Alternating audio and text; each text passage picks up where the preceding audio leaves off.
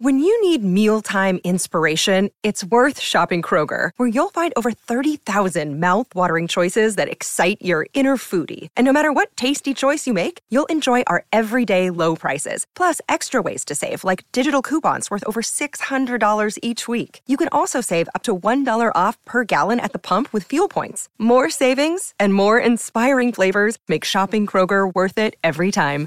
Kroger, fresh for everyone. Fuel restrictions apply. I'm LZ Granderson, and this is Life Out Loud.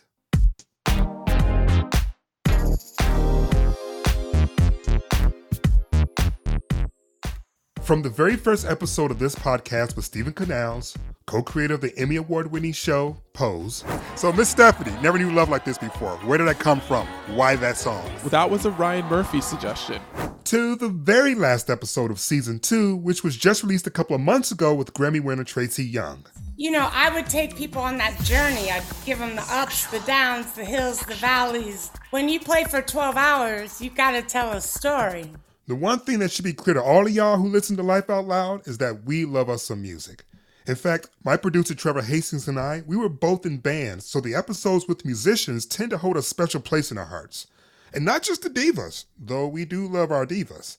Our conversation with Rufus Wainwright remains one of my favorite, if for no other reason than to hear his Judy Garland stories. And she was a total rebel, uh, total rock and roll. Loved dirty jokes and was not at all was no shrinking violet.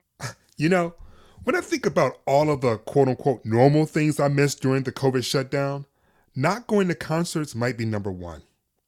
For me, live music not only connects an artist to her fans, but it connects the artist's fans with each other. For two to three hours, all of our differences just sort of melt away.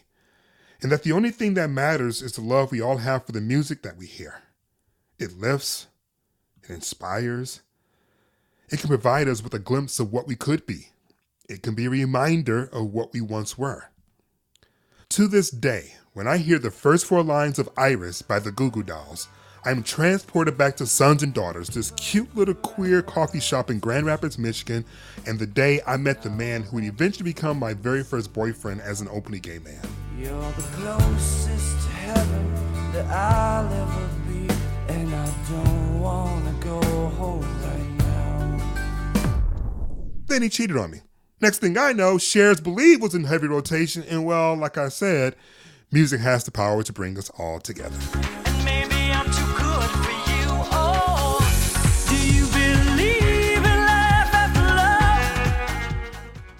Life Out Loud turns one year old this month, and we are all so grateful for each and every one of you who have been there for us.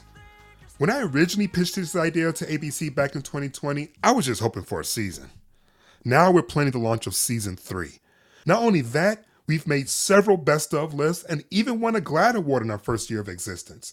It's been such a wonderful experience, and we look forward to the next chapter. Especially me. I know I've grown a lot as a gay man from these conversations, and I'm curious to see where season three leads me. Speaking of looking forward to things, on this special episode of Life Out Loud, we wanted to highlight a couple of queer projects we all are looking forward to. We already know about the tragedies, such as the mass shootings in Texas and in Buffalo. We know about the legislative challenges and the growing concern that the Supreme Court may overturn marriage equality.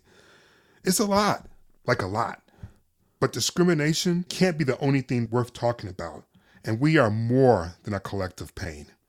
In Pride Month, Pride Month is the time of year to recharge our batteries and remember to love. Love one another and love yourself. We gotta remember to love ourselves. So, with that, the rom com movie Fire Island, starring Joel Kim Booster and Bowen Yang, has plenty of humor and heart and hot guys. Shout out to you, Conrad Ricamora. I have a lot of friends, actually. I'm a very fun loving person. Really? Yep. But what I love most about the film is the intelligent way in which it explores intersectionality without being preachy. Listen, I know you all think I'm some old, ridiculous burnout, but I had a whole life before I met you, and it used to look a lot like yours. I had lovers and friends, summers in Cherry Grove with lesbians my own age, and I thought I had it all figured out. Babe, I know all your stories. Yes, the fun ones. I tried to fix everyone, but what I was doing is over time slowly pushing everyone I cared about out of my life until My only friends were a group of boys half my age who only put up with me because I have a house on Fire Island. That's not true. We love you. That's sweet. We speak with the film's director, Andrew Ahn, about creating queer content, being Asian in the LGBTQ plus community, and his thoughts on being pigeonholed. And then we speak with my friend Robbie Rogers, who made the successful transition from history making soccer star to TV and film producer. He stops by to talk about his period drama, My Policeman, starring the oh so talented Harry Styles, as a closeted police officer caught in a love triangle. Do with that information what you will. Anyway, the film comes out in August, but the trailer isn't set to be released for a few more weeks, which is why we can't play a clip for you now. But Robbie does talk a lot about what it's like working with Mr. Styles, so that's definitely worth sticking around for. Trust. But first, my conversation with Fire Island director Andrew Ahn.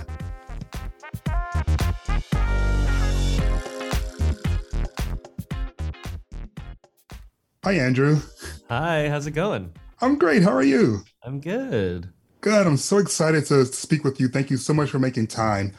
Um, first of all, congratulations on making just such a beautiful film with heart.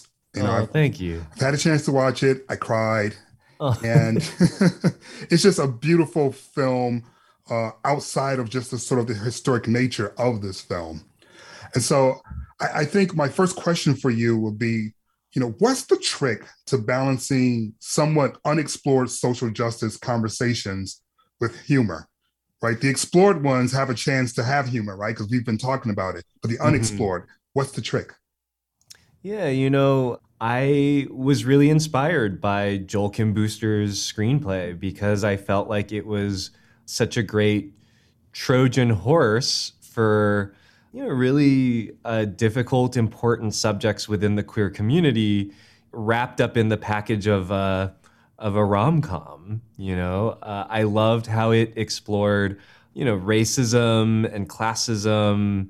You know, even kind of desirability and and body politics. I think Joel and I both really wanted to explore those themes through story and character. We never wanted it to be pedantic, you know, so we really tied it to these characters in a way that allowed these themes to be really organic. Private Instagrams, like what's he hiding? We know his name is Charlie, and he's got a dog emoji and a plant emoji and a stethoscope emoji. What a riddle. Okay, we're gonna have to solve that later because I'm gonna start leaving. What are you doing? No, no, no, but yeah, you know, I I wanted to um, lean into those themes and also lean into the humor and not be afraid of either of them. And I think it's that fearlessness that allowed the film to feel like a, a really great balance of these two elements.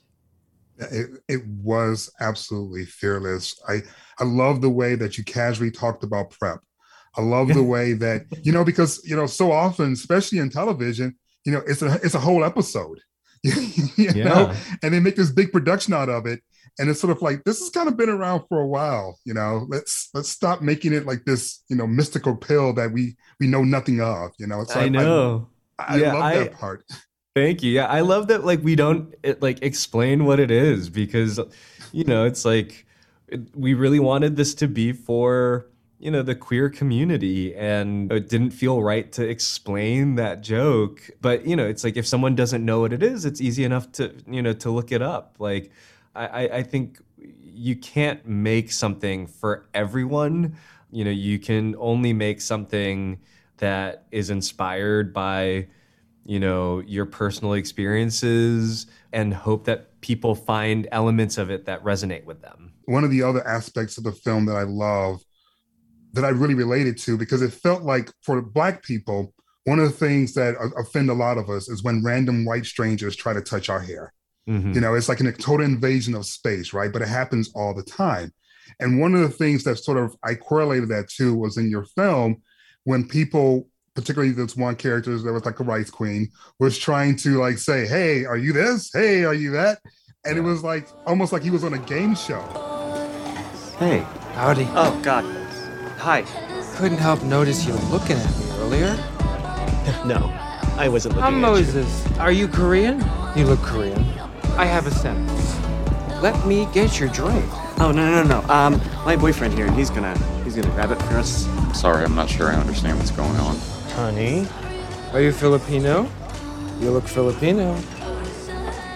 I'm gonna go. Um, is- is- do you find similarities in that, or do you think it's like a totally different strand of where that sort of uh, entry into a person's space comes from? I think uh, that moment in the film that you describe, it's something that's happened to me. You know, it's something that's happened to Joel. You know, I think it's really interesting whenever I've seen that scene with an audience. The queer Asian Americans will laugh really hard. um, I, I think that there's something about how we've been perceived that I feel like the Asian American community, the queer Asian American community, like hasn't been a part of. And so it feels really great in this film to to be an author, you know, to to control the narrative and to let us describe who we are instead of letting others. And so uh, I, I'm really thankful that I was hired to direct this film, that I got to collaborate with Joel Kim Booster and you know many other queer Asian Americans so that we could tell something that really felt like it was for us by us. How have you grown or changed since Spa Night to Fire Island as a director? I've become more curious about. Um, Seemed pretty curious in Spa Night. That's a good point. Um, you know, I, I I- I'll say like I think with Spawn, I, I was still figuring out like my voice as a filmmaker, and and I definitely knew what I wanted to say then, but I didn't necessarily know how I wanted to navigate the rest of my career with something like Fire Island, which is so different from my previous works. I feel like I'm understanding at least my path in the near future, which is that I want to explore different genres. I, I want to try different things as a director. I don't want to be afraid of something that I haven't done before, you know? And so, in the way that Fire Island is my first rom com, you know, I hope to. You know, maybe do an action film or do, you know, a horror movie. Um, I, I think I'll always go back to, you know, really intimate dramas. That's what I really love as a filmmaker. But I think I want to have fun with my career. I want to try different things. I think that's the only way to stay fresh in this art form and, you know, keep learning. One of the things I also loved about the film, uh, in addition to the relationships, and I had an opportunity to have Margaret Cho on as a guest in season two of the podcast, and she talked about the, the family aspect of it. But there's also natural beauty that you captured uh, in the film. Um, you know, those of us who've been to Fire Island, we all we all know that it's a picturesque place, and you captured it beautifully. How many of the moments in the film were purposely designed just to show off how gorgeous the island is?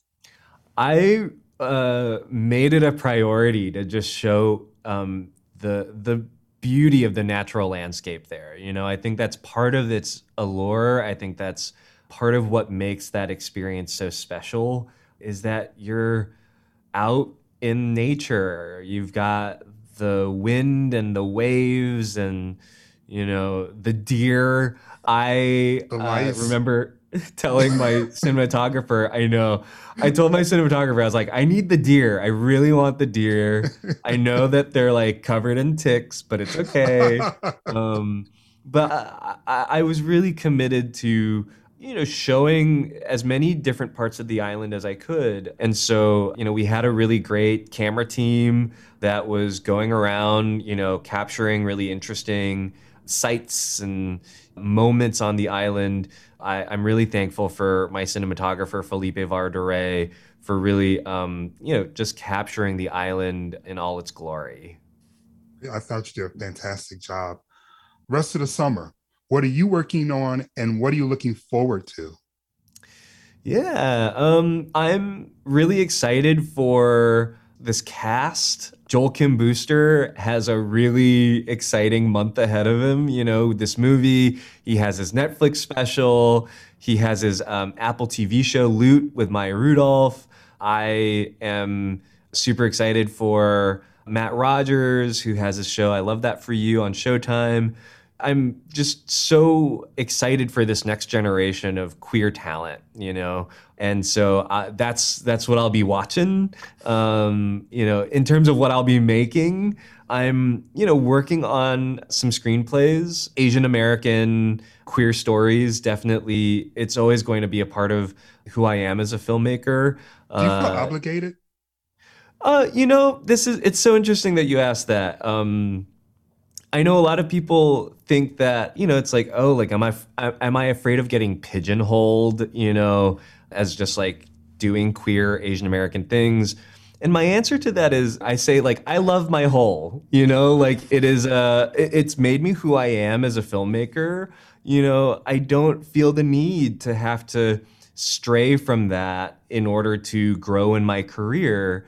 I- instead can I like grow with the stories. And so the fact that I got to direct Fire Island, it feels like a, a great sign that uh, queer Asian American stories can be financed at the you know highest levels. I, I'm going to keep pushing on that. Nothing I can say specifically yet, but hopefully some exciting things coming um, very shortly. You know, I, I'm so glad that you talked about you know, feeling pigeonholed and quote unquote, what does that really mean, especially as a creative, right? Because I find that people who use that word or that term are actually outside looking in. Yeah. that those of us that are on the inside, we don't feel trapped because we understand there's a wealth of stories here and yeah. that we can tell these stories for forever and a day. And it reminded me of a moment that uh, Toni Morrison had during an interview that has gone viral.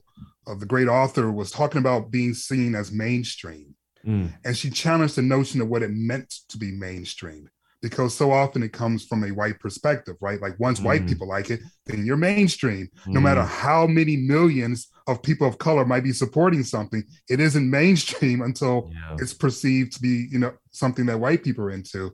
Yeah. And so I'm really glad that you talked about that as a director.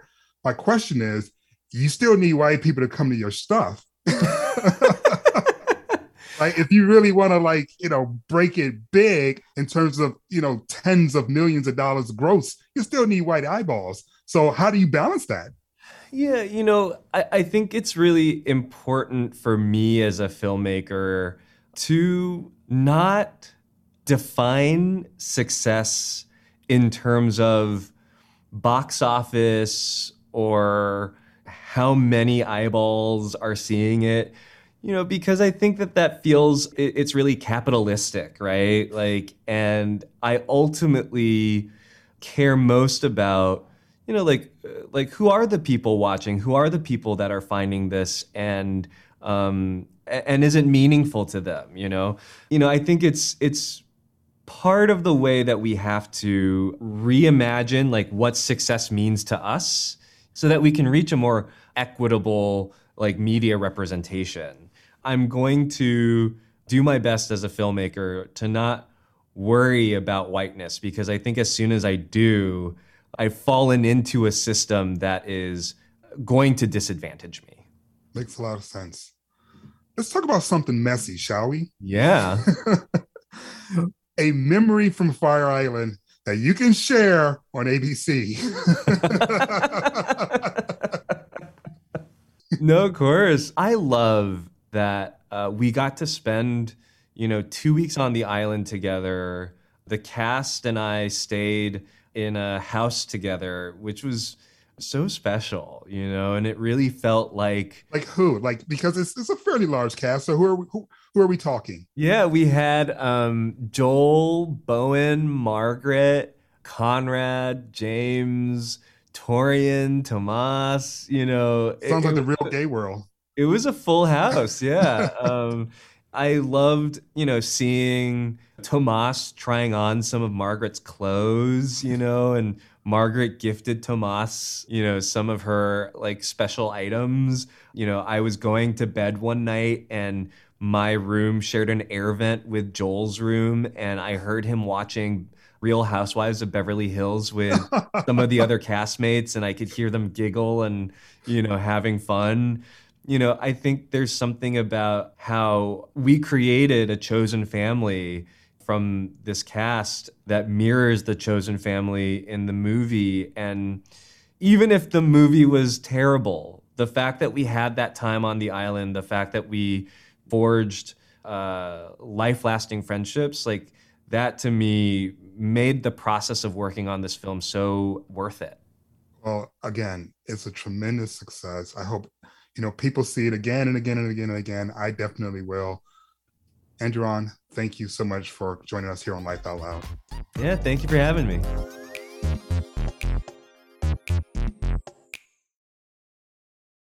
Hey, I'm Andy Mitchell, a New York Times bestselling author. And I'm Sabrina Kohlberg, a morning television producer. We're moms of toddlers and best friends of 20 years. And we both love to talk about being parents, yes, but also pop culture. So we're combining our two interests by talking to celebrities, writers, and fellow scholars of TV and movies. Cinema, really. About what we all can learn from the fictional moms we love to watch. From ABC Audio and Good Morning America, Pop Culture Moms is out now wherever you listen to podcasts.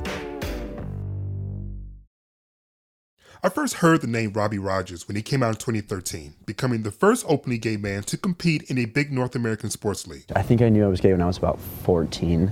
He knew he had to hide those feelings if he ever wanted to pursue his dream.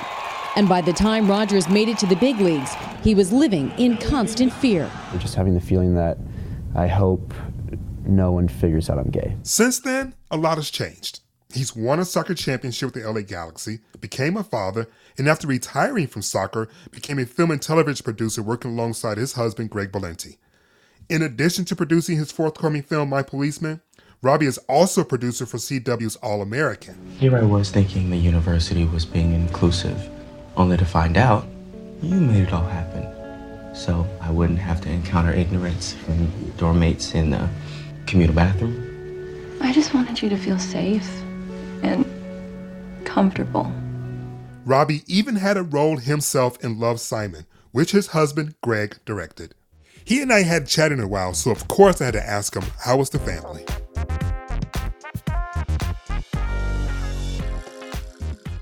Robbie, before we get into producing queer content for networks and you know streaming services and etc., you and I need to do a catch up because the last time that we saw each other, you weren't even a parent yet. True. So, what's going on with the babies, right? Caleb and and Mia. Yes, Caleb, our son, is um, six, and our daughter Mia is going to be three this year. Uh, they're in school. They are like siblings in such a stereotypical way. They like love and hate each other, um, which has actually been, you know, as they get older, they become sweeter and sweeter and more supportive of each other, which has been really nice to watch. And actually, an interesting thing that's happened over the pandemic because they've had to spend so much time with each other because we took them out of school at the height of the pandemic for about a year. Um, was they really just because they spent so much time together, they really um, bonded. They get to play a lot together. Uh, she parrots a lot of pretty much everything he does, and I think that you know she really really adores him, and he kind of at times puts up with her. But um, they've really con- they've really connected. I would say over the last year and a half. That is so lovely. Now, obviously, you know, you are a former professional athlete, and usually at some point or another, um, the parent who was a former professional athlete tries to introduce their child to their sport. We see Serena Williams doing it. She posts a lot of videos online. Um, obviously, LeBron James in the city, you know, Bronny. You, are you doing that with Caleb and Mia? Are you trying to get them to play soccer? no, I mean it's Caleb is playing soccer and Mia does kick the soccer ball around the house, but no. I say that and I say no. Um, I am the parent when at Caleb's soccer games that literally sits in a chair and stays silent. Like I I think a lot of the parents like, oh, you should, you know, help coach. And, you know, I just obviously we introduce them to all these things, whether it's music and dance and sports. And so we do all of that, but I, I don't want to put any pressure on them. And, you know, I, I watch soccer on the weekends. I'm a huge Arsenal fan, and sometimes they'll sit with me and watch the game. And Caleb's super competitive with me, so whatever team Arsenal is playing against, he'll always like start rooting for them. It's pretty funny. He he knows exactly. He'll be like, "I'm a Liverpool fan." I'm like, "Oh, really? Okay." So he uh he definitely you know. he like grabs a knife and twists it. there are moments where he's like, I want to be like you, Dada R. He calls me Dada R and Greg Dada G. He's like, I want to be like you, Dada R. I want to be a professional soccer player. I'm like, okay, well then this weekend let's go out in the backyard and let's just start training and working on technique and and we'll do that. And then literally after 20 minutes, he's usually like, eh, let's let's go read a book or let's go do an art project. Like he's I think in his mind he's like torn between like wanting to be into sports, but then realizing that he's not that into sports. so switching gears for a second, you know, your second act, if you will, is just as powerful as your first act. And um, I guess my first question for you, as we are talking about queer content for television and streaming services and film, is how much of Robbie the athlete is instrumental in Robbie the producer's success? I would say very influential. I think, um, I mean, you know this, but athletes are incredibly driven, stubborn, single minded, passionate. Uh, there are moments in a season where you are really failing and you have to find a way to win games, to play through injuries, just not to quit on your team, your teammates, yourself you know, and have to find a way to be a success. And so I've taken that into producing and writing. You know, I am optimistic that I'm gonna get a green light or that someone's gonna like a script and and I believe in projects. I think my main job, you know, is, is to believe in projects before anyone else does. So, you know, All American, I was extremely passionate about it and you know, I kind of didn't ever think no was a reality that you know was going to somehow will this into existence that it should be a show that it was an important show that it was entertaining that it could be a huge success. And i was a bit naive but i also really believed all those things. And you know i think a lot of athletes we really have a lot of confident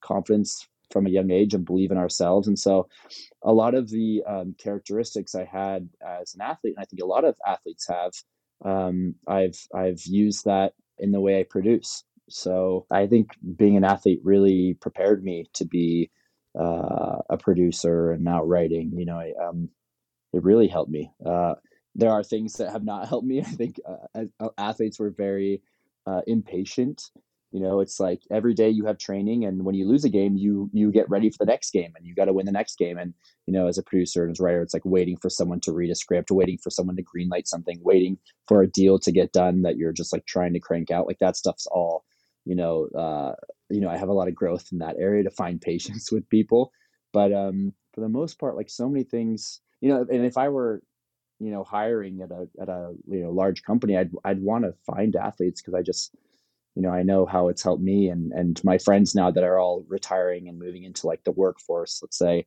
um, are having a lot of success because how it shapes them from a young age to be a, an athlete to be on a team again for all the reasons that i said i think it really helps you uh, move into into the, your your second chapter as you call it.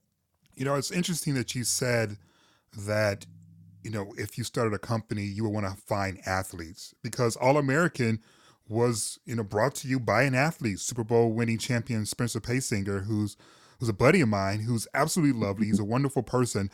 Um, is that how you you know connected on All American? Is knowing that there's you know this athlete there that you can connect with and bond with? Yeah, so I met Spencer through my friend Dane Mork, and they came to me kind of with like Spencer's life. And I was, there were definitely elements that I couldn't quite like you know, totally relate to. I'm from Palos Verdes. He's from, you know, Crenshaw. Um, but there were so many aspects of his life that I that I really found very emotional and relatable to to myself, and that I thought the, that the country and the world could relate to. Like what?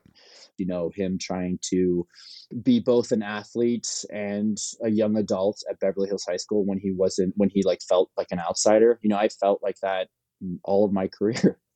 I felt like, okay, I want to be, I have these dreams of an athlete, but I don't quite fit in in the locker room. I don't quite fit in, um, you know, at Mater Dei when I, you know, knew I was uh, a closeted young gay man and I was at a Catholic school where no one around me was gay. None of the athletes were gay. Uh, all my role models, uh, who I wanted to mimic my career after, none of them were out professional athletes.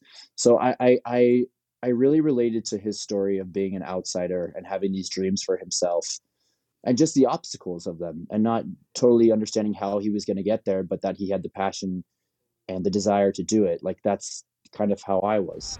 Yo, coach, look, I'm just motivating them, all right? These guys don't get it. They Shut up and listen for once. For once, okay? They don't hit. I can't evaluate their weaknesses and fine tune them. You want to know their weaknesses? I spent the last week working with these guys. The weakness is not one of them got the ability to take their game to the next level. Not one. You lost your best players when your starters were suspended. And the only person left seemingly worth anything is Santiago. And his ass is inconsistent in the box because he lets his emotions control the game. What are we doing? Each one of these guys has like a, an interesting story. All of them feel that they don't totally belong. Maybe some feel they belong more than others, but you know, different religions, different racial backgrounds, different uh, economic backgrounds from different countries, like everything. And I realized like each one of these guys, we're all very different, and all of our differences really make us like a strong team when we're all uh, when we can all, you know, find some way to sync together. And uh, I thought Spencer's story, people would find it relatable around the world and around the United States. And I, I think I'm right. I think it's a very diverse show. And I think a very diverse audience watches this show because, I mean, a lot of people that watch it don't even like football. They just really love uh, going through Spencer's life and, and his relationships and his family, the family drama and uh, they want him to succeed just as they want to succeed themselves and i just found myself you know getting sucked in more and more and more to his story and his path and then finding like oh wow i, I really understand this emotional journey in a way that like is different for me but but there are definite similarities i think it's one of the reasons why um the x-men series has so Mm-hmm. many queer fans is because we can relate to what it means to be born a certain way, different, and Mhm. feared because of that difference. And you know, I was going to ask you, you know, did you feel an obligation to have your first creative project of this nature be centered around a queer character?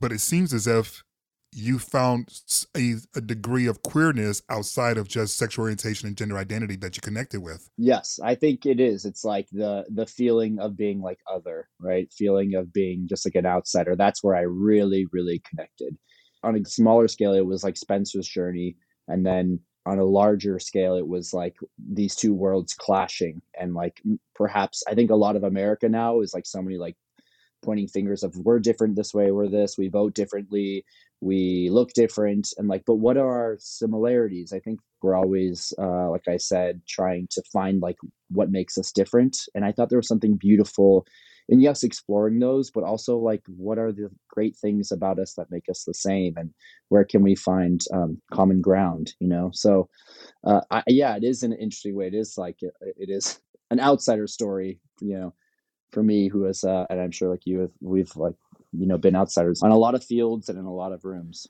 Speaking of outsiders, 1950s Brighton.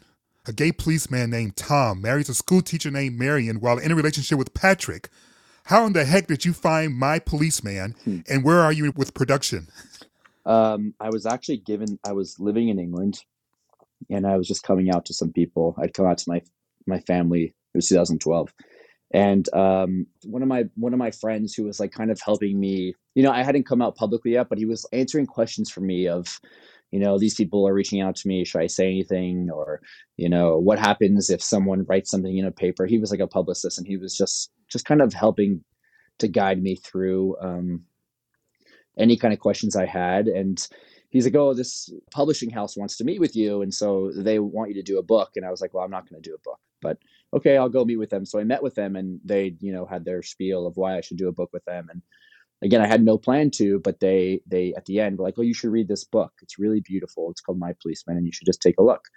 And so i took it and that weekend i actually was supposed to go run the brighton half marathon.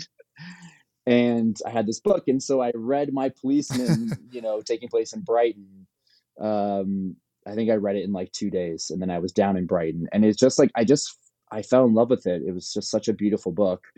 And um you know, when I brought it back home with me, I started dating Greg, and I was reading. I think I was reading again for the third or fourth time, and I kind of told him about this book, how beautiful it was, the the love triangle, the mystery, you know, just the love story. Um, and so he read it, and he was like, "Oh my god, this is so beautiful. We should listen to a movie." And so we did. And so we we optioned it. We we found Ron Nyswaner, you know, Michael Grandage. We cast it with Harry Styles, Emma Corrin, David Dawson, Linus Roache, Rupert Everett, and Gina McKee, amongst others. And we shot it. Um, gosh, we shot it last this last summer, summer 2021, and uh, it's coming out, uh, you know, Q4 of this year, and it's really really beautiful. You know, the whole team, the director, the cast has done an incredible job, and it's at Amazon. They've been extremely supportive and um, it's just a really really beautiful painful story very cathartic uh, about love and not being able to control love and we've wrapped and it will come out this year. I'm really really excited. It's it's a beautiful uh, important powerful film that uh, i can't wait for you to see. What was it like working with harry styles who obviously is a you know is a big star but also someone who really plays a lot in terms of gender representation and presentation and being such a tremendous ally. Um, what was it like just going through this process with him? You know, I, before working with Harry, I had heard so many great things about who he is as a person, you know, very authentic and kind and giving and just very talented but it wasn't really until i started to work with him when i like work with him on set i mean he is just he is all those things. He's extremely talented. I mean, it's just almost not fair, you know, such a young age to be both like gifted, uh, you know, a true artist, you know, like a real artist that isn't doing it, you know, just to be like this hipster. Like he actually is a real artist that has deep feelings about, you know, his character and the movie and uh, and in his music, you know, his storytelling. So it was really just it was he was so genuine it was just such a relief to be able to work with uh, an actor who's both talented and kind and respectful and and respectful to everyone on set you know his fellow castmates the director to you know the pas like just to everybody it was it was um very refreshing so he really did such a great job in this film and it's just very authentic you know i know people are always trying to like solve who Harry is. And I, I think he's exactly who he tells you and shows you who he is. Like I don't he doesn't he's not doing anything, you know, for a brand or to play with people. Like I mean in my experience, you know, I'm just to speak from my experience. He really is just a very authentic, pure person, which uh it was such a relief, you know. There's so many guys that you work with. I mean, even in sports that like you know, show one face and say one thing, but are another person in the locker room, or actors who pretend to be someone and then they are not. You know, he really is exactly who he is, who he presents to the world, which um, I found so refreshing and so rare in this world. You have another project that I read about called the Dallas Sting. What is that about? Oh yeah, this is super cool. I'm excited. So we um, have been developing uh, this project about the Dallas Sting, which is the first women's world championship team. China invited, it was like four or five women's teams, um, I think it was in the 70s to China to play in this tournament. And the problem was there was no U.S. women's team. There was there was U.S. soccer was I think was just a men's team then, and uh, like barely. No, I'm kidding. No, but there was no U.S. team for the women. So so what they did was like U.S. soccer went around and tried tried to like invite you know the best college teams or the best. They tried to like put a team together, but and everyone said no like everyone was like in their college seasons. Also they were like what is this? We're not going to travel to china like but so eventually they go to this this girls like under 18 or under 19 club team called the dallas sting you know dallas texas. And they were the best uh under 18 or under 19 team in the nation and they had been the best for a while. So they they asked them to go. And um, there was this, this coach named Bill Kinder who was like much more progressive and much more, you know, supportive of these of these young women, and he uh, was able to motivate. Um, all of them and their families to go to China and to play in this like world championships. And it's about these group of girls who kind of, you know, are living in a country that tells them that they're not equal to the men around them, but that they want them to go represent them, which is like I, I find so fascinating. I, I mean, I found it. I even found it relatable to like you know being a gay man and being a gay man in sports where like for a long time people have said like well you guys you guys can't be in sports like you're not supposed to be in sports like there are none of you let's keep it that way and i think like women have had a similar journey of like you know you're not equal when you are playing sports but like so but but we need you to represent us. You know you can imagine the men's world cup team if they won a world cup like what what would be what would be waiting for them at the airport? Would be you know cameras and you know media and and who knows what. And these women came back and no one even you know raised a, an eyebrow. So so i just found it a very powerful story. And so we're um we're out to directors now and and we're doing this with skydance and and the girls that the women that wrote glow uh the tv show wrote the script. They did an incredible job. Um so that's a, a really exciting one to hopefully get to make.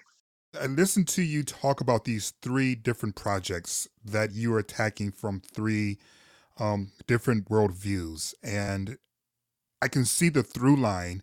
But do you think people are able to follow your creative like prism, if you will? Like they don't know what they're going to get from a project you're connected with. Do you do you like that? Do you seek that?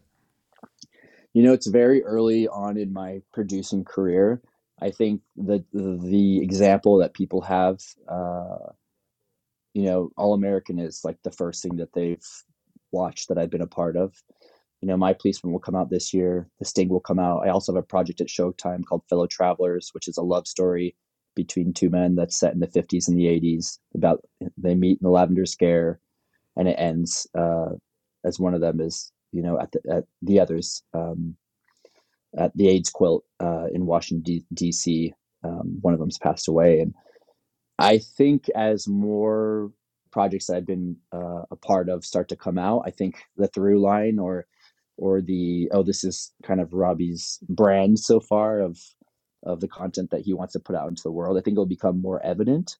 But uh, I know what I want to make. You know, I know I want to make shows and films and work on projects that makes people really feel things that you know help us relate to others in a way that we don't usually you know on our daily basis we don't think about but i know what my brand is i know how i want people to feel and what i i want to entertain people but also hopefully open their eyes a little bit what is it like working with your husband greg especially considering he was already established well established in this industry that you find yourself in now if i could always work with greg i would but sometimes it's not possible. You know, sometimes you're working with a writer that's at a different studio that has a contract somewhere else, and uh, and I, I I think it's good for me at times not to work with him. It it helps me find more belief in myself as a producer. It helps me grow and learn from different people. I value the projects that aren't with Greg and Sarah at Warner Brothers because again, I learned so much and it helps me really establish who I am as a producer away from them but I love working with them. I love being in an editing bay with Greg. I love being on set with Sarah. I love doing notes with them. We're always very aligned and and it's just it's more fun, you know. You want to work with people you love. I think we all feel that way. Robbie Rogers, champion, producer, dad, hubby. Robbie, thank you so much for your time. Well, thank you so much. I really enjoyed this actually. Thanks so much, Robbie, again for spending time with us, and you too, Andrew. I hope everyone sees Fire Island this week and looks forward to seeing My Policeman in August. I know I do, and not just because Harry Styles is in it. Okay, maybe because Harry Styles is in it. Anyway, hey, it's Pride Month, and that means it is our time to once again just kind of recharge, celebrate, and lift one another up. Listen, we all know about the challenges that are out there the legislative challenges, threats to marriage equality, there's so much on cable news and newspapers and social media that can bring us down and to make us sad, and that, that's to worry about. And I get all of that. But I also understand that life isn't just about our trauma, and life isn't just about the obstacles. Life is for living and for loving and for celebrating, and especially during Pride. Pride is the time of year in which we're supposed to recharge our batteries and be a source of hope for young people who aren't quite sure if there's a world out there for them. You know, Pride is a time of year in which we show those young people who are in situations where they don't think that life is worth living that it truly is. And that whatever they're going through, it gets better. I still believe that. We gotta still believe that. That was the hope that Harvey talked about. So go out there, party safely, love greatly, and live life out loud. Life Out Loud with LZ Granderson is a production of ABC Audio, produced by my friend Trevor Hastings. Senior producer is Brenda Salinas Baker. The executive producer of Life Out Loud is Liz Alessi. I'm LZ Granderson. This, is that good, good.